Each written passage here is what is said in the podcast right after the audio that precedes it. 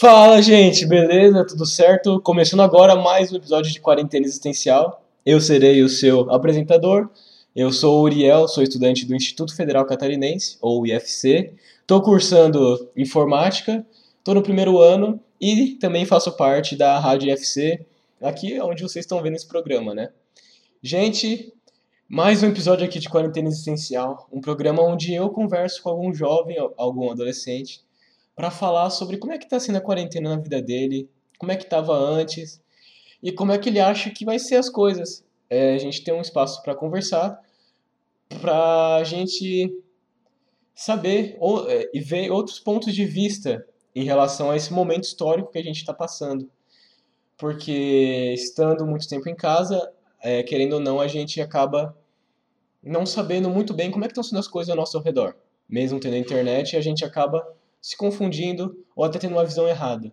Aí aqui eu estou trazendo esse programa com uma ideia de bate-papo para aprender um pouquinho mais com outras pessoas e para vocês verem realmente como é que está sendo a vida de outras pessoas durante a quarentena. E o entrevistado de hoje é o Guilherme. E aí, rapaziadinha, tudo certo?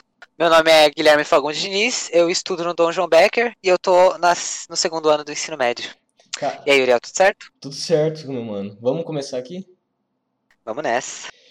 Cara, como é que tava a sua vida antes da quarentena ou do corona? E como você se sentia em relação a ela? Você acha que, tipo, se for mensurar, né? Você acha que a sua vida era uma vida boa? Você psicologicamente estava bem? Como é que, como é que tava? É, bom, primeiramente eu queria agradecer por ter sido convidado aqui nesse programa. Muito feliz de ser um dos convidados. Ah, e, enfim, e, cara, é, a minha vida era comum, igual de qualquer outro adolescente. Eu, basicamente, eu só estudava, às vezes eu, eu saía pra, por exemplo, jogar bola com alguns amigos, eu jogava videogame. É, o básico do básico, nada muito extravagante. E, e você? A sua vivência era, era de boa? Você se sentia tranquilo em relação à sua vida? Sim, sim, é, eu, eu é, sobre problemas psicológicos, não sei se é esse, a, a, essa questão. Eu, eu, sempre fui bem suave, eu nunca tive nenhum problema, nunca fui muito ansioso. É, então, minha vida sempre foi muito tranquila. Ah, e quais foram os efeitos do surgimento da quarentena e do corona na sua vida? Mudou muita coisa? Teve que se adaptar muito? Em relação à escola também, teve alguma mudança? Que agora está no segundo ano, né? Ano passado estava no primeiro. Não sei, foi mudança de você mudou de escola? Como é que foi? Como é que foi essa mudança? Então, parça, total? mudou muita coisa. Foi um baque para todo mundo essa essa quarentena, esse lockdown aí que teve. Foi lá em março, se eu não me engano. Eu lembro que quando eles anunciaram o lockdown, no dia seguinte eu tinha uma prova de física. Aí eu fiquei, ai meu Deus, ainda bem que teve esse lockdown. Acabou que eu, eu, eu, eu, preferia muito mais ter feito aquela prova de física, porque a gente, daqui a pouco vai fazer um ano que a gente tá em pandemia. Esse e mês, aliás. a gente tá trancado, hein, cara. Esse mês, é. Então, daqui. Eu, daqui uns 10 dias, eu não sei, é, vai dar um ano que começou a pandemia aqui no Brasil. E é muito surreal, né, velho? Minha vida mudou muito, a vida de todo mundo mudou muito. É. Cara, mudou muito. É, esse período de todo mundo de repente está vivendo sua vida normal e do nada muda completamente para estar tá em casa, tá o tempo inteiro em casa, tendo que lidar consigo mesmo mais do que normalmente as pessoas gostam de estar tá lidando. E, pois é. e tá vivendo mais ainda, tipo, com a sua família. Porque tem gente que sai de casa o tempo inteiro, então não tem esse contato. Então, além de ter mudado socialmente e também em questão de trabalho, é, em casa mesmo as coisas acabaram mudando, né? Pra ti, rolou alguma aproximação com a sua família? É, ou foi tipo, tudo muito tranquilo lá, nesse, nesse quesito não mudou nada? Olha, irmão, foi, foi bem da hora, eu me aproximei muito mais do meu pai. É, a gente acabou descobrindo que a gente tem muitos gostos em comum, a gente, a gente gosta, eu gosto, a gente aprendeu a fazer muitas coisas juntos também eu me aproximei muito mais do meu pai.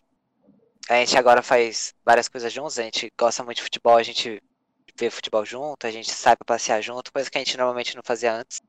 E como você disse, muito, muito adolescente vivia fora de casa, seja porque eram problemas dentro de casa com os pais, aí ser obrigados a ficar dentro de casa com os pais que às vezes não tratam é, o cara muito bem. É muito maçante, é muito, é muito zoado, tá ligado? É bem complicado. Uhum. E ainda mais para algumas pessoas que desenvolveram talvez algum problema psicológico, né? Porque. É, como você tinha dito, né? É, muito tempo consigo mesmo, muito tempo, muito tempo pensando e pensar muito não é, não é bom porque você fica muito ansioso, você pensa demais nas coisas, você para de viver o presente começa a viver o futuro, começa a criar coisas sem nexo na sua cabeça, você começa a ficar doente, seja fisicamente ou psicologicamente. É, eu também penso dessa forma, mas eu acho que também depende muito como a gente lida com nossos pensamentos, porque querendo ou não, você tem um momento para estar tá com você. É, eu tô comigo mesmo e você tem muito tempo para pensar também. E aí tu pode usar isso para repensar muita coisa na sua vida. Só que a gente não vai estar tá fazendo isso o tempo inteiro, né? Então, todo esse turbilhão de pensamentos que vem normalmente, todas essas coisas, acabam acontecendo mesmo e acabam interferindo. E a ansiedade provavelmente reinou na vida de muita gente durante esse período. Então, eu, eu mesmo nunca fui uma pessoa muito ansiosa. Eu, na verdade, eu era um pouquinho ansioso, ruía a unha.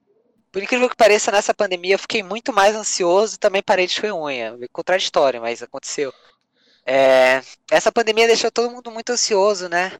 Fora os outros problemas psicológicos. Eu nunca tive tanto problema assim, eu só fiquei um pouquinho mais ansioso mesmo.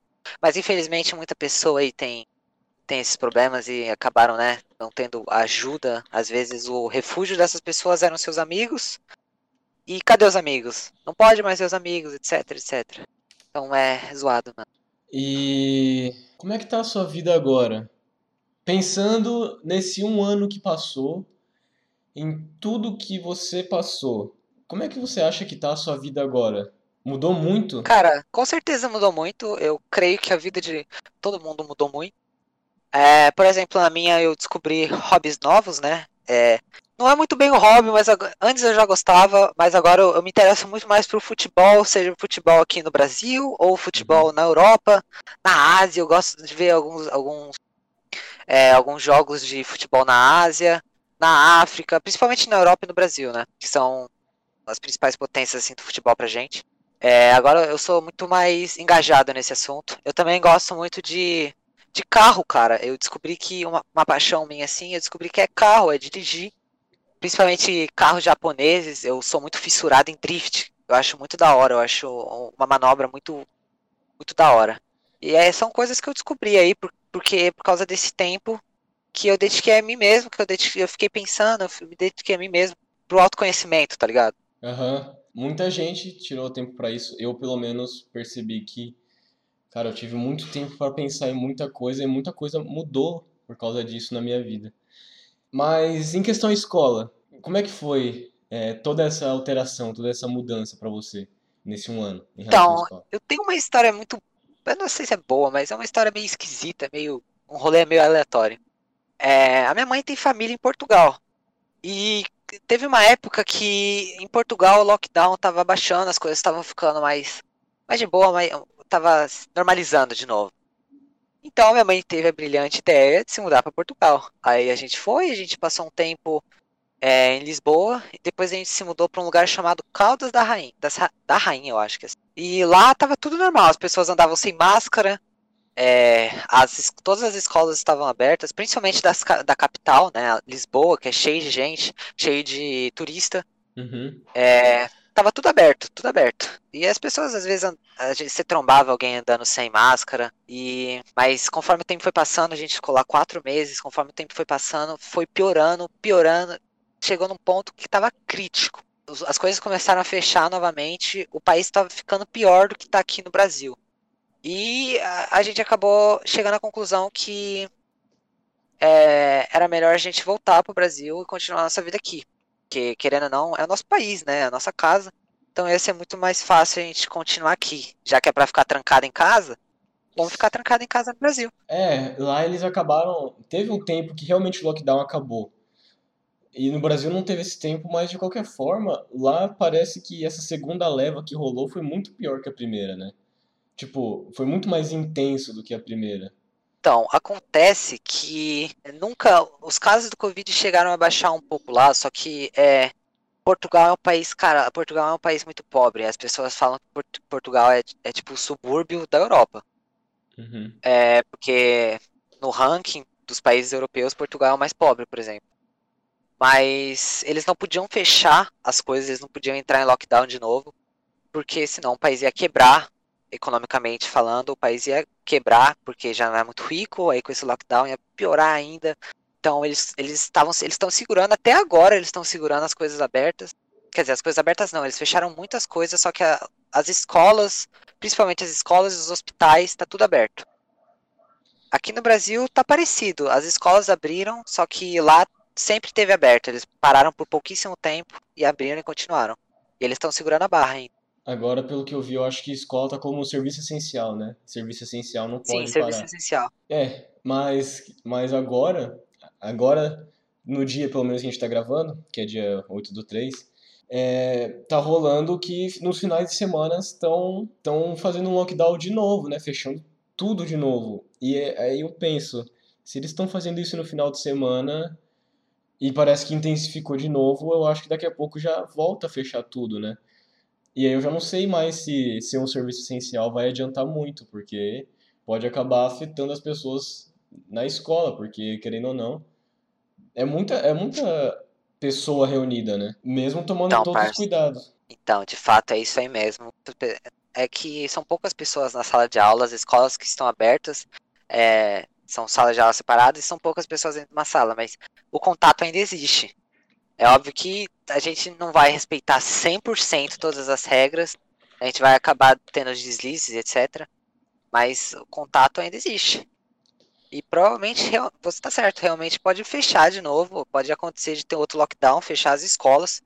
Inclusive, se eu não muito me engano, fecharam algumas escolas na- lá na região do, do Nordeste, porque essa segunda onda do Covid voltou muito forte no Brasil, cara. Voltou, tá machucando o Brasil. É, e, e agora, sei lá, as vacinas, a vacina tá vindo, mas também tá, tá intensificando mais o Covid e vacina tá demorando para chegar para todas as pessoas, porque o Brasil é um país enorme. E, Então, que- tá muito é, complicado. fala. Não, pode, pode falar. É, a gente tem que levar em conta também a incompetência do governo, que eles não estão sabendo lidar com essa situação. É claro que nenhum, nenhum país de cara assim é, soube lidar com situa- situação, mas tem que, tem que ter iniciativa, tem que ir atrás da vacina. Tem gente que não quer tomar vacina porque não sei o que de jacaré, não sei o que, não sei o que lá. É uns negócios de conspiração muito louco que os caras estão inventando. Isso só atrasa o lado, só atrasa o lado de quem quer voltar ao normal, do, da, do cara que quer voltar a estudar, do cara que quer voltar a trabalhar, porque querendo ou não, o ganha-pão desse cara. E no futuro é o ganha-pão do cara que quer estudar. E eles são os principais prejudicados. Nós somos os principais prejudicados, né? É, porque a gente vai ser o futuro do país, né? E Então, o gente- futuro do país fazendo EAD é meio complicado. Então, eu passei pro segundo ano, mas eu sinceramente eu queria ter repetido. Porque eu não sei muito de segundo ano, e eu também sou um ano adiantado, então não ia mudar muito, mas eu, eu não sei muito do primeiro ano, eu tô tendo que estudar em casa o primeiro ano, aí eu vou pra escola estudar o segundo ano. Porque, cara, ano que vem já tem o Enem, né? É, ano que Já vem é tem o terceiro Enem, ano. então é o terceiro ano e eu não consegui nem imaginar como que foi esse ano pro, pro terceirão, né? Que os caras foi, foi embora e ninguém ligou pra eles, eles só saíram assim. É, porque teve que diminuir tudo relacionado à escola, porque não tá mais presencial, não tem mais um horário fixo, então diminuiu a intensidade de como era dado os assuntos também. E qualquer escola que tinha alguma coisa, sei lá, relacionada com com o próprio Enem, fazer projeto para ajudar, teve que fechar isso. Porque não tinha, não era mais viável, é, sei lá, fazer simulado, porque não tinha mais como fazer isso de uma forma que ah, fosse ajudar os alunos a realmente aprender, ou qualquer coisa do tipo. Então, o pessoal que saiu do terceirão saiu muito prejudicado. Só que eles tiveram o primeiro e o segundo ano é, normal, né, por assim dizer, para É, então. para estudar. E a gente ainda está sendo afetado por isso, porque a gente está indo para o segundo e ainda está de forma remota. Então, provavelmente, provavelmente vai ser muito complicado é, e estranho quando for a gente fazendo o Enem. E, tipo, vendo os próximos anos, a gente vai ter que ver como é que vão ser as coisas, porque é uma geração inteira sendo afetada por isso. É, então. É isso aí mesmo, porque eles perderam um terceirão. A gente que começou o ensino médio agora, que já fez o primeiro ano, você eventualmente já vai passar, né, esse ano, Uhum. pro segundo. É, a gente perdeu o primeiro inteiro. E existe a, a chance da gente perder uma parte do segundo, se não for o segundo inteiro. Também existe a chance da gente perder o terceiro. Então a gente tá sendo muito prejudicado, isso tá acabando com a gente. E aí também é, iria de como o sistema do Enem se adaptaria para isso, né? Porque acabou não tendo uma adaptação. Teve, É. teve, tipo, aí eles adiaram. Mas e para as pessoas que não estavam na condição de estudar? É, por exemplo, tinha que cuidar de alguém da família que poderia estar com algum problema, que não estava com um psicológico adequado para conseguir realmente, não, agora eu vou me focar, agora eu vou parar para estudar. Estava sendo constantemente afetado com o corona. Pessoas que talvez em casa não tivessem condições de estar estudando. Então, é, tudo isso eu acho que tem que ser pesado, né? Tem que ser levado em conta. Cara, exatamente. Muita gente às vezes não tem condição de. Não tem internet em casa. O Brasil é um país gigantesco. Tem muita gente que é, que é pobre, que vive com menos de um salário mínimo. Isso é uma realidade. O Brasil é um país pobre. E tem muita gente que não tem internet em casa. E o que, que vai acontecer com esse pessoal? O que, que eles vão fazer da vida deles, né? Mas Como aí- que eles vão estudar? É, como é que eles vão estudar? Mas aí entra o outro lado da moeda, que será que será que as outras pessoas que têm condições têm que ser afetadas por causa dessas que não têm? Esse é um assunto meio complicado, né? De se tratar. Como é? Entra um outro lado da moeda, porque e as pessoas que têm, ainda têm as condições? É, Então. elas deixariam, de elas seriam afetadas por essas que não têm? Isso é um negócio complicado de se falar. Eu acho que eu vou deixar isso aqui mais como só para as pessoas Uma pensarem, reflexão. é, como reflexão, porque não é um assunto que eu queira muito comentar sobre. E como é que você acha que vai ser quando acabar a quarentena ou o corona? Em relação à sociedade, como você falou, você tirou muito tempo para pensar mais sobre si mesmo e eu acho que muita gente teve esse tempo também. E como é que você acha que vai ser quando acabar? Como é que você acha que as pessoas vão estar também quando acabar? Vixe, parça, essa é complicada porque o futuro a gente não sabe muito bem como vai ser, mas eu acho que os nossos hábitos normais vão voltar assim que todo mundo tiver vacinado. Talvez demore, talvez não, a gente não sabe, mas quando todo mundo a realidade voltar ao normal, é, as pessoas vão continuar com contato físico, conseguir não, não precisar usar máscara Uhum.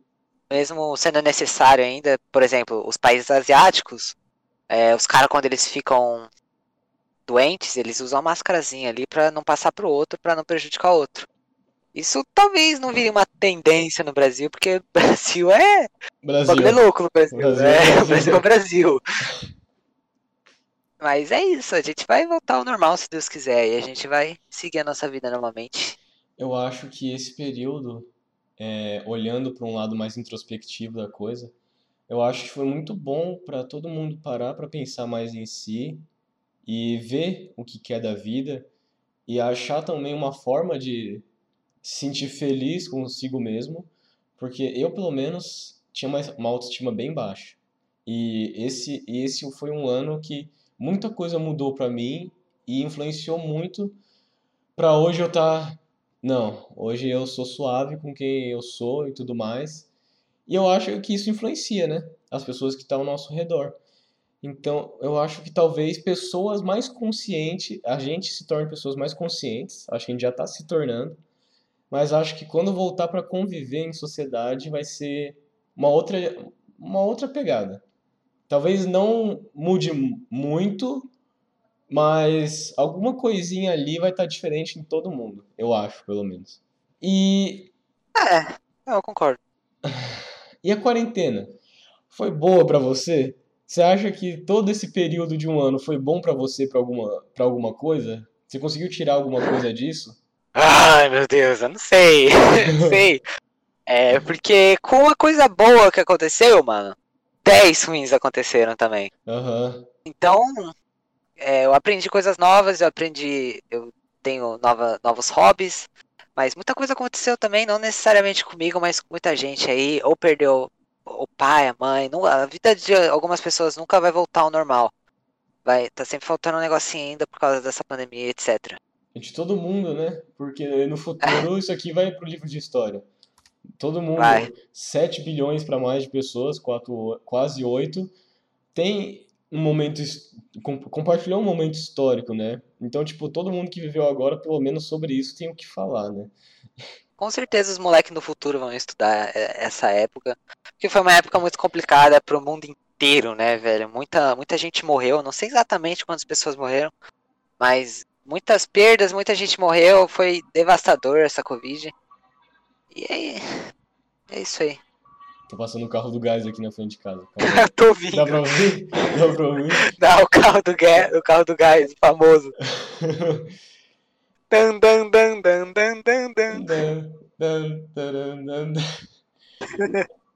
E você acha que tem como tirar um aprendizado de tudo isso que a gente tá vivendo?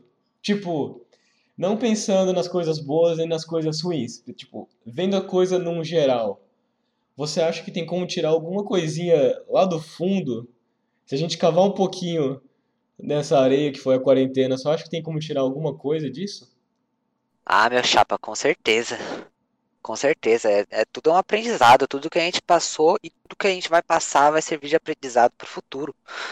Então, vai ter um. um- mesmo tendo sido uma época muito ruim para muitas pessoas. Para muitas pessoas não, foi uma época muito ruim para todo mundo, né?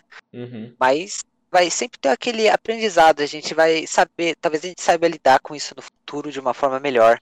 A gente já vai estar ciente, a gente vai, né, saber administrar bem, a gente vai saber administrar melhor as coisas, se caso aconteça de novo uma pandemia. É, É. e e isso ajuda a dar um salto na medicina, porque foi é, é, um ano para menos para ter que achar uma vacina para um negócio que está devastando milhares de vidas, milhões de vidas, Sim, né? com certeza. Milhões de vidas, com certeza. A gente, a gente até citou isso antes. é, não nessa conversa, né? A gente já conversou isso posteriormente. Uhum. que a, a medicina daqui pra frente vai, vai voar junto com a tecnologia. Ninguém para a gente agora. Porque é, conforme o ser humano vai, vai evoluindo, obviamente as coisas ao redor dele também vão evoluindo. Você tá vendo que tem. Eles já estão pensando em mandar pessoas para Marte, estão mandando sondas, é, espa- foguetes, espaçonaves, tá ligado? E tem tá aquele, lindo. tem aquele negócio do Elon Musk de fazer um sistema para colocar no seu cérebro para tocar música para para manter as ondas as, Isso as é verdade, eu vi isso, eu vi isso no Twitter, eu não sabia que isso era verdade, não. Cara, eu não sei se é verdade, só que, tipo, não é algo recente que eu vi, sabe? Eu já vi faz um tempo, e não foi pelo Twitter, então. Não vou. É, não tem como confiar no Twitter, não É, tem não tem como como ficar. confiar no Twitter, isso é mais pesquisando. Mano, Mas querendo ou não, o achei Twitter interessante. agora. Twitter agora é só BBB, velho. Graças a Deus eu estou muito bem alienado. Eu tô vendo BBB, eu tô viciado. Graças a Deus que, mano, ficar sem nada pra fazer é pegada, é osso, mano. Eu, agora, pelo menos, eu me preocupo com o BBB, não com, tá ligado? Outras coisas. E- Eu nunca fui alguém de assistir BBB. Eu antes detestava a ideia de tu perder seu tempo vendo pessoas morando numa outra casa. Só que eu Que tentei. isso, parça? É, só que eu tentei, tipo, mudar meu olhar, porque, cara, aquilo ali ajuda muita gente a desestressar, sabe? Aquela pessoa que chega em casa, sei lá, de um dia, de um dia estressante. A única coisa que quer fazer é descansar, sabe?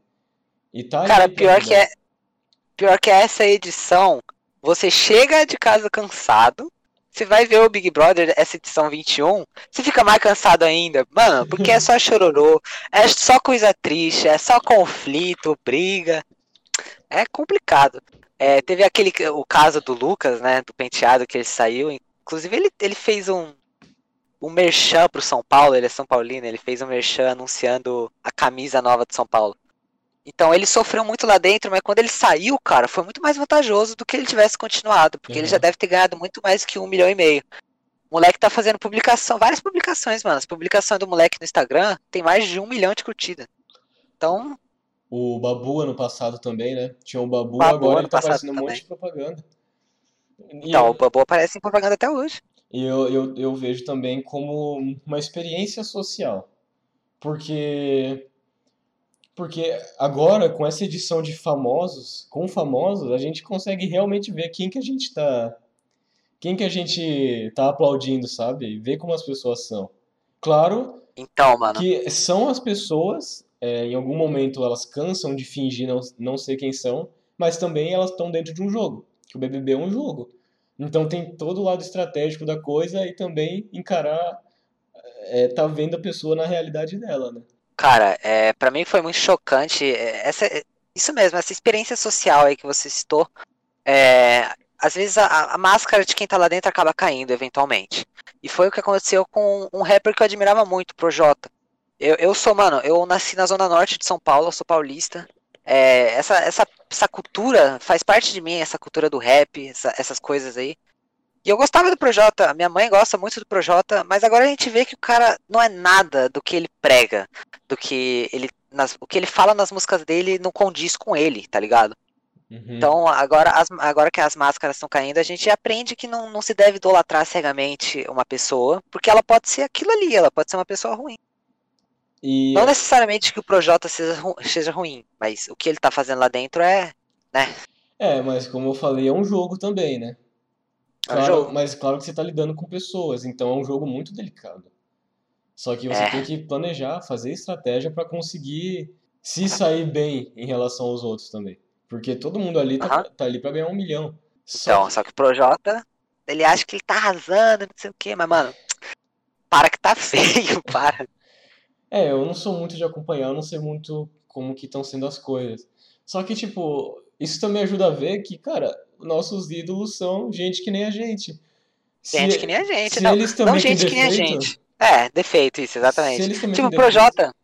Fala, pode falar, pode falar. se eles também têm defeito, cara, a gente também tem. Então quer dizer que a gente também tem capacidade de fazer as coisas, sabe? De não ser alguém na vida, porque tem muita coisa que é, não necessariamente ser famoso é ser alguém na vida, sabe?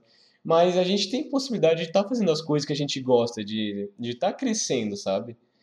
Porque às vezes a gente coloca a pessoa num obrigado. pedestal e acha que é muito difícil, mas elas também são seres humanos. E aí Então, você chega lá e quebra a cara, né? Você vê que o cara não é aquilo que você pensava que ele era.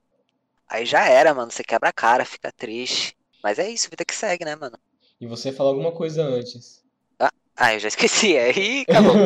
Não, tá, Já era, já era. tá tudo tranquilo. Cara, foi até legal comentar sobre isso do BBB, porque tá sendo um passatempo pra muita gente agora, né? Mano, pro Brasil né? inteiro, velho. O Brasil Brasil inteiro. inteiro. Quem não gosta do Big Brother é a minoria, porque uma parte de gente. Eu nunca gostei, eu nunca fui muito interessado. Fui me interessar no passado por causa do Prior, pro Babu, a Manu e pá. Aí esse ano eu comecei a assistir, cara. Eu tô me interessando. É um bagulho bem fútil. Mas tá aí, tá me entretendo. E é isso aí, tem que ser feliz. Gente, chegamos no final do episódio. Espero que vocês tenham curtido. Olha, de gra- é, gratidão mesmo para todo mundo que assistiu até aqui. Gratidão, Guilherme, por ter vindo, por ter aceitado ser, né, ser entrevistado, né? Acredito que você ajudou muito para compartilhar as coisas, para a gente ver um pouquinho mais de outras formas de visão de mundo, a sua visão em relação ao mundo. E acredito que com certeza você e eu, nós ajudamos muito para trazer alguma coisa para as pessoas também, né? Ah, com certeza alguém ouviu isso e conseguiu extrair alguma coisa boa daqui. E eu fico muito agradecido por você ter aceitado estar aqui fazendo isso comigo. Muito obrigado. Irmão, eu que agradeço. Obrigado por ter me chamado. Eu fico muito feliz de fazer parte do, de um projeto seu, que eu sei que é um bagulho aqui muito especial pra você.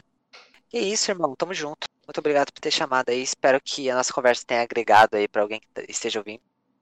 E tamo junto, mano. Então, de novo, muito obrigado. E, gente, espero muito que vocês tenham curtido bastante esse episódio. O que vocês se identificaram ou o que vocês sentiram que tocou seu coração, levem para vocês. É isso aí mesmo que vocês tinham que ter ouvido e vocês ouviram. Mas o que vocês não se identificaram, acabaram não se encontrando, só deixa de lado. Leva só o que você achou de bom, o que não foi bom você, você esquece, beleza? Muito obrigado a todo mundo que assistiu até aqui. Fiquem ligados, porque tem muita coisa ainda por vir esse episódio mesmo. Tem muita coisa acontecendo. Muito obrigado, gente. E até a próxima. Até mais. Tchau, tchau, rapaziada.